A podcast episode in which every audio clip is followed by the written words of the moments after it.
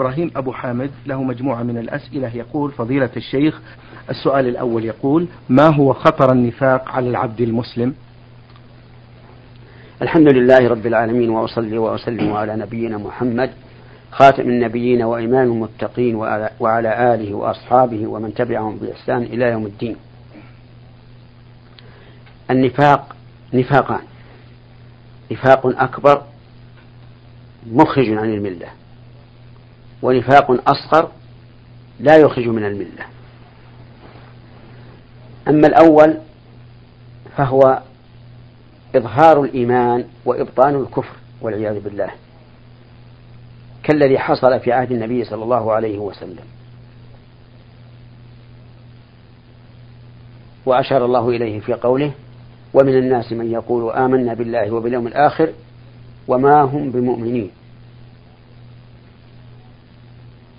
فهؤلاء يظهرون أنهم مسلمون فيصلون مع الناس وربما يتصدقون.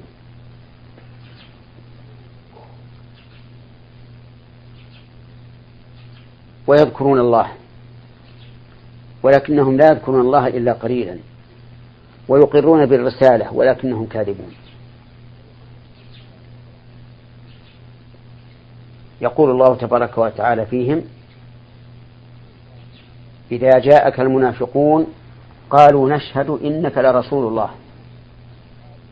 والله يعلم إنك لرسوله والله يشهد إن إن المنافقين لكاذبون. اتخذوا أيمانهم جنة فصدوا عن سبيل الله إنهم ساء ما كانوا يعملون. هذا النفاق والعياذ بالله نفاق أكبر صاحبه في الدرك الأسفل من النار. واختلف العلماء رحمهم الله. هل يكون له توبة أو لا؟ فمن العلماء من قال إنه لا توبة له. وذلك لأنه لو قلنا بأنه يتوب فإنه لا يبدو من إيمانه إلا ما أظهره لسانه. وهو يظهر الإيمان من قبل. ولكن الصحيح أن إيمانه مقبول. إذا تبين من تصرفاته أنه غير منهجه الأول وأنه تاب توبة نصوحا. ويدل لذلك قول الله تبارك وتعالى إن المنافقين في الدرك الأسفل من النار ولن تجد لهم نصيرا إلا الذين تابوا وأصلحوا.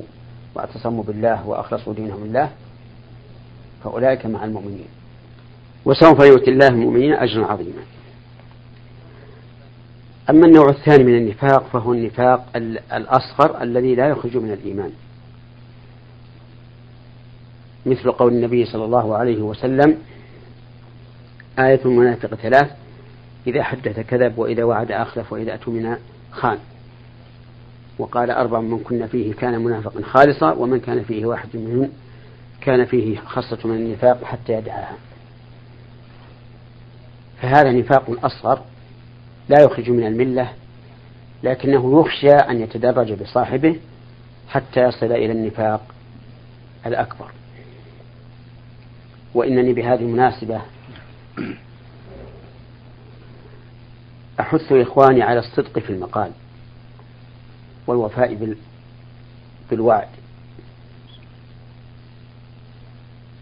وأداء الأمانة على الوجه الأكمل. أما الأول وهو الصدق في المقال فإن النبي صلى الله عليه وسلم حث عليه ورغب فيه وحث على وحذر من الكذب. فقال صلى الله عليه وسلم عليكم بالصدق. فإن الصدق يهدي إلى البر وإن البر يهدي إلى الجنة ولا يزال الرجل يصدق ويتحرى الصدق حتى يكتب عند الله صديقا وإياكم الكذب فإن الكذب يهدي إلى الفجور وإن الفجور يهدي إلى النار ولا يزال الرجل يكذب ويتحرى الكذب حتى يكتب عند الله كذابا. وأما الوفاء بالوعد فإن الله سبحانه وتعالى مدح الموفين الموفين بعهدهم إذا عاهدوا. وأما أداء الأمانة فإن النصوص دلت على وجوب أداء الأمانة. كما في قوله تعالى إن الله يأمركم أن تؤدوا الأمانات إلى أهلها وإذا حكمتم بين الناس أن تحكموا بالعدل. وكذلك أوصيهم بالقيام بما أوجب الله عليهم من أداء الواجبات سواء كان ذلك بين الزوجين أو بين المتعاملين أو بين العامل المستأجر ومن استأجره أو غير ذلك من المعاملات حتى يسلم الإنسان من أن يتصف بشيء من صفات النفاق. نعم. أحسن الله إليكم وبارك فيكم. هذا السائل يقول ما هي العروة الوثقى؟ العروة الوثقى هي الإسلام. وسميت عروة وثقى لأنها توصل إلى الجنة. نعم. أحسن الله إليكم وبارك فيكم. هذا سائل للبرنامج آه، السائل عبد الكريم يقول ما حكم الصلاة؟ وراء إمام يدعو غير الله من الموتى وهناك من يطوف حول الأضرحة. الصلاة خلف إمام يدعو غير الله عز وجل باطلة لأن كل إنسان يدعو غير الله فهو مشرك بالله شركا أكبر يخرجه من الملة. ولا يجوز للإنسان أن يصلي خلف شخص كافر. والواجب على الجهات المسؤولة أن تفصل هذا هذا الإمام من إمامته وأن لا تمكنه من إمام من أن يأتم بالمسلمين. وأما الطواف حول الأضرحة فإن كان ذلك تعظيما لصاحب القبر فإنه كفر. لأن جنس الطواف عبادة. وأعني بذلك الطواف بالكعبة المشرفة. فإذا طاف بقبر الإنسان معظما له فكأنما عبد هذا هذا عبد صاحب القبر. فيكون كفرا مخرجا عن الملة لأنه أشرك بالله معه في العبادة.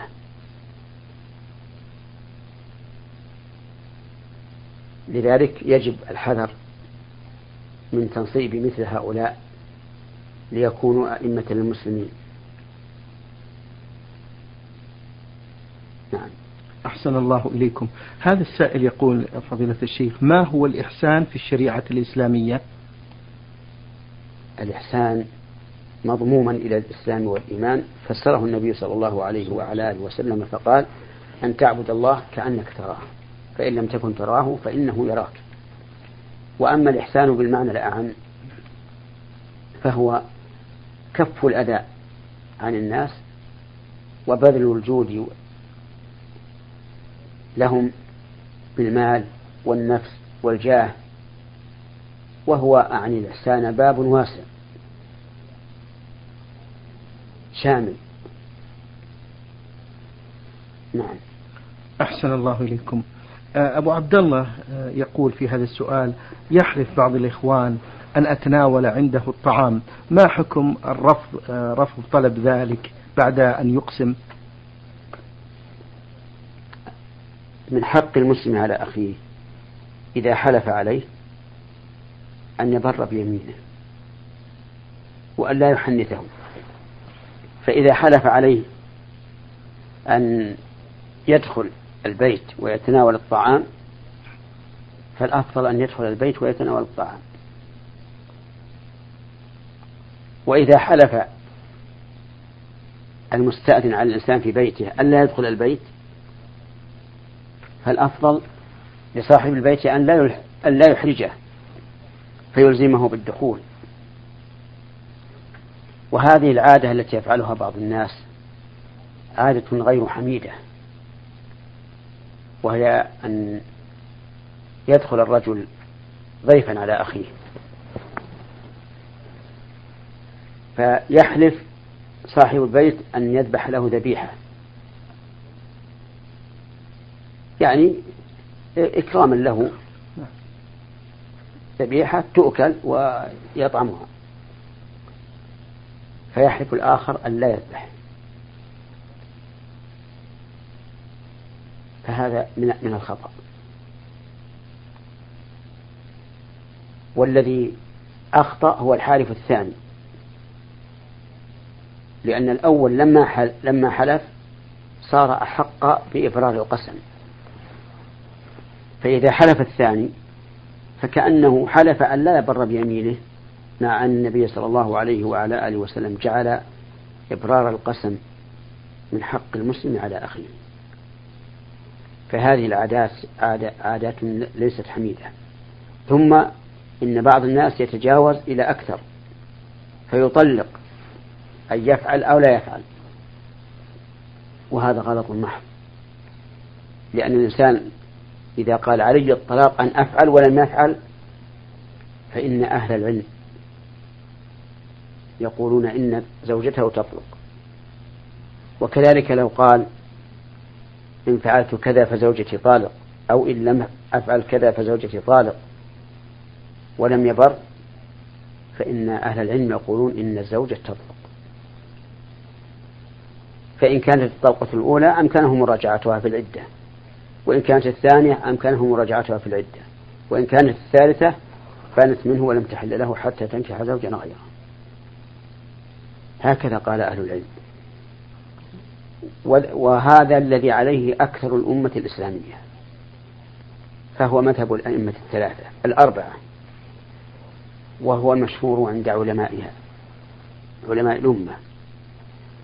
لكن الشيخ الإسلام بن تيمية رحمه الله يرى أن هذا يعني تعليق الطلاق بفعل شيء أو تركه له معنيان. المعنى الأول أن يريد الطلاق حقيقة.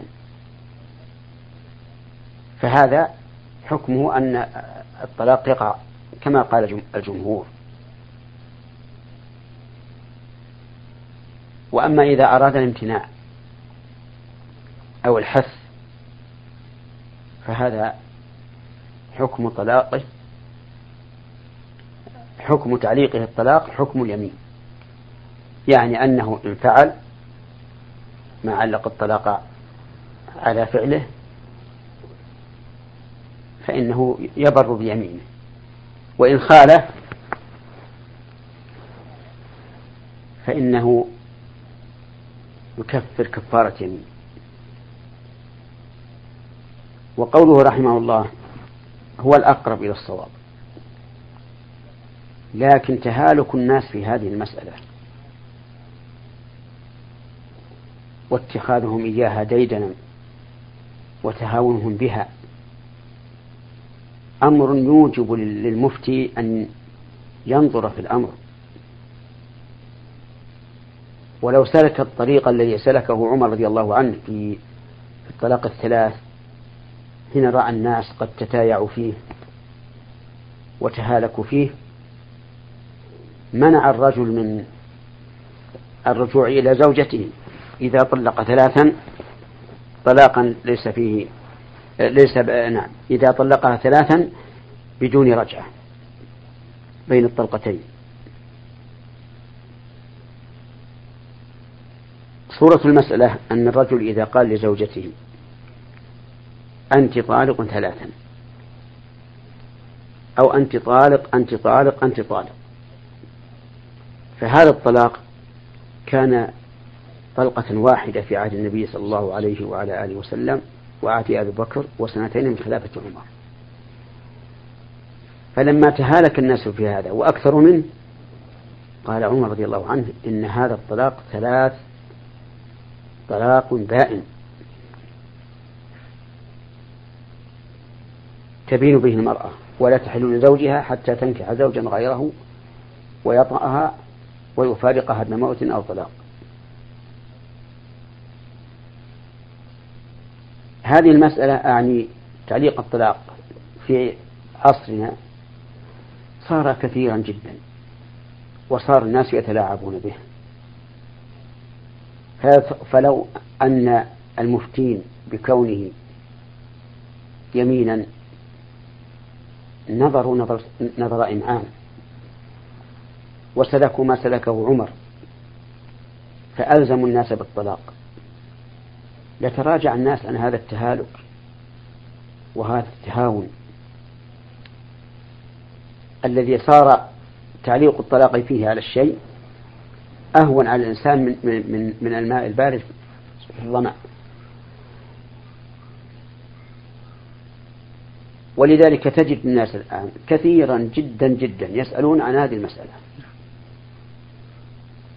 حتى حتى إنه يطلق على أدنى شيء.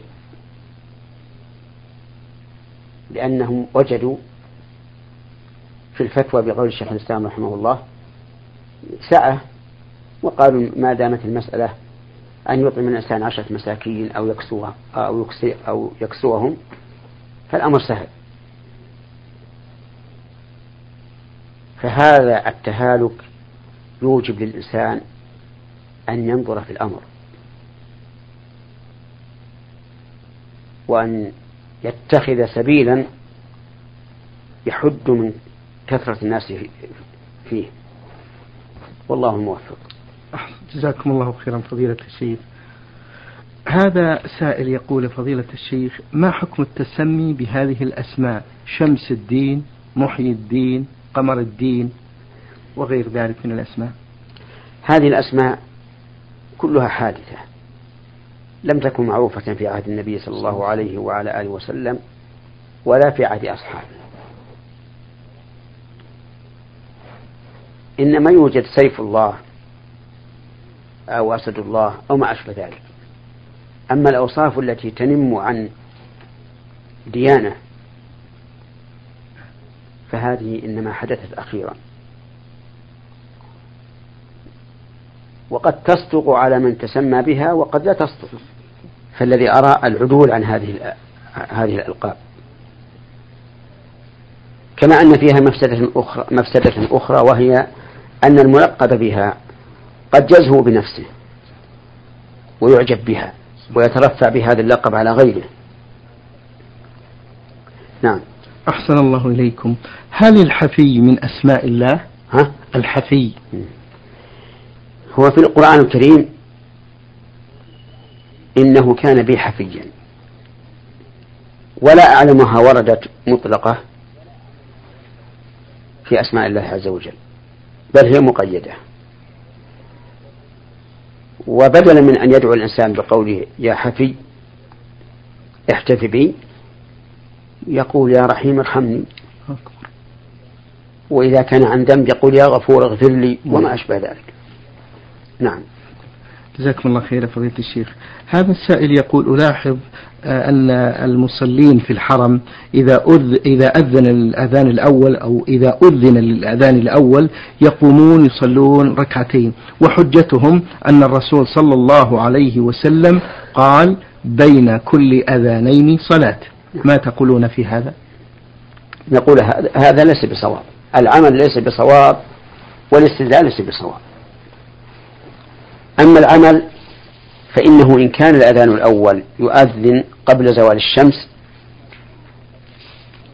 فإن صلاة هؤلاء تقع في وقت النهي. نعم. لأن النبي صلى الله عليه وسلم نهى عن الصلاة عند قيام الشمس حتى تزول. وإن كان الأذان الأول لا يؤذن إلا بعد الزوال فإن فإنه لم يرد عن الصحابة رضي الله عنهم أنهم كانوا إذا أذن المؤذن عند حضور الإمام يقومون فيصلون.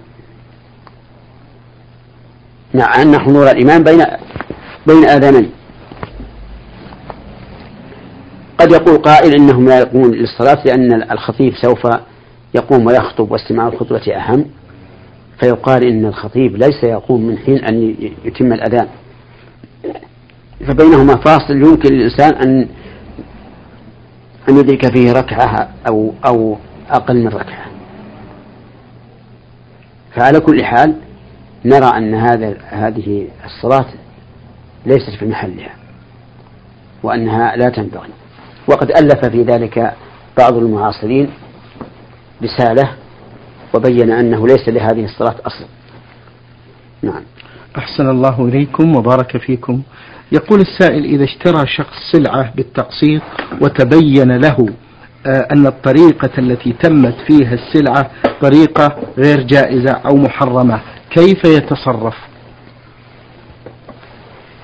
إذا أمكن أن يرد البيعة ردها وإذا لم يمكن فعليه أن يستغفر الله عز وجل ولا يعود.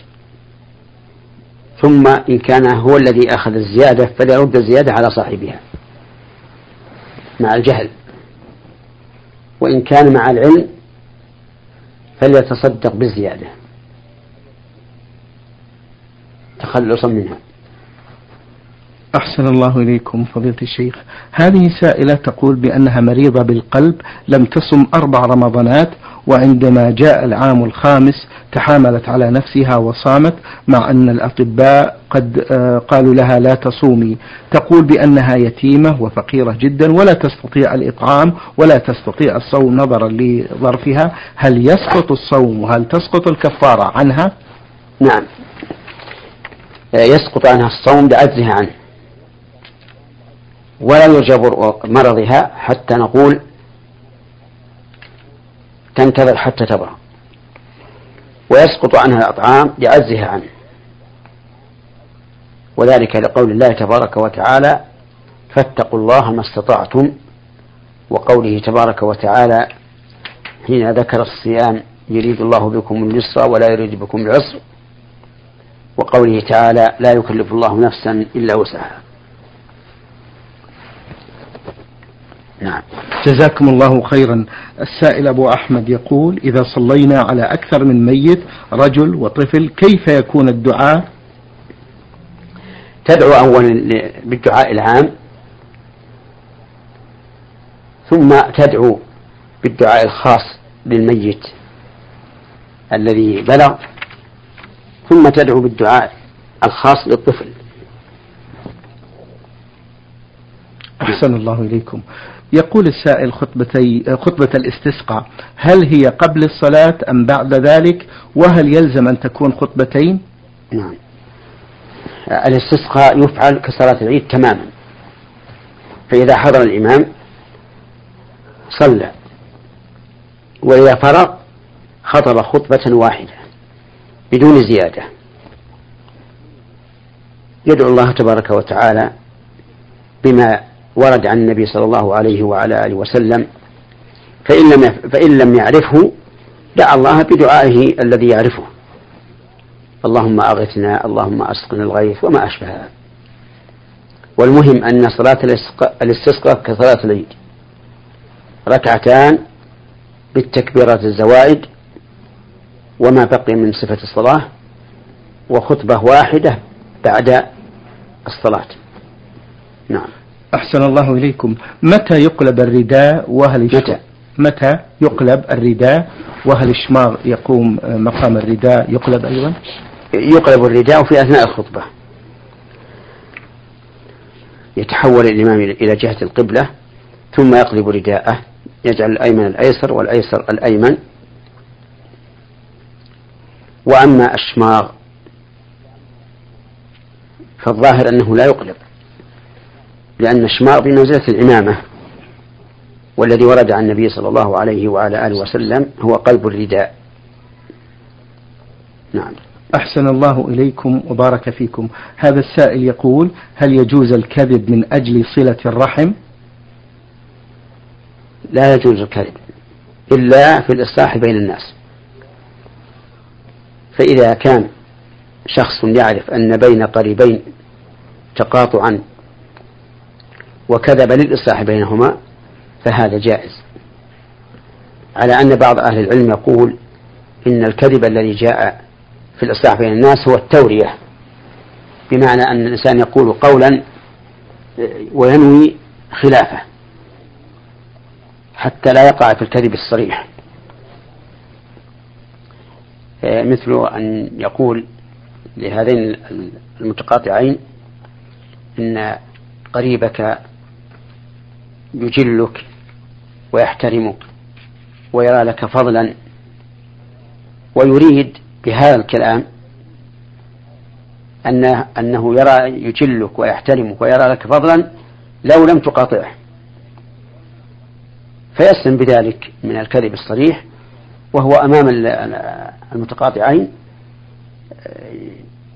يدل على أن على أن صاحبه يحترمه ويعظمه ويثني عليه. نعم. أحسن الله إليكم. آه هذا السائل يقول ما هي الصفات التي يتحلى بها الإنسان المؤمن لكي ينجو في الدنيا والآخرة نعم. الصفات هي ما أشار الله إليه في قوله من عمل صالحا من ذكر أو أنثى وهو مؤمن فلنحيينه حياة طيبة ولنجزينهم أجرهم بأحسن ما كانوا يعملون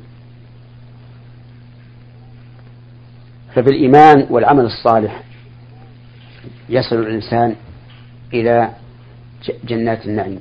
كما قال تعالى إن الذين آمنوا وعملوا الصالحات كانت لهم جنات الفردوس نزلا خالدين فيها لا يبغون عنها حولا. نعم. السائل هذا يا فضيلة الشيخ يقول الحافظ للقرآن إذا كان لا يختم لا يختم القرآن إلا في كل شهرين هل يكفي هذا؟ نعم يكفي هذا. يكفي أن لا يختمه إلا إلا في شهرين. وإذا كان حافظا للقرآن عن ظهر قلب فالأفضل أن يتعاهده أكثر من هذا لئلا يضيع عليه فإن النبي صلى الله عليه وعلى آله وسلم قال تعاهدوا القرآن فهو الذي نفسي بيده لهو أشد تفلتا من الإبل في عقلها شكر الله لكم يا فضيلة الشيخ وبارك الله فيكم وفي علمكم ونفع بكم المسلمين. أيها الإخوة المستمعون.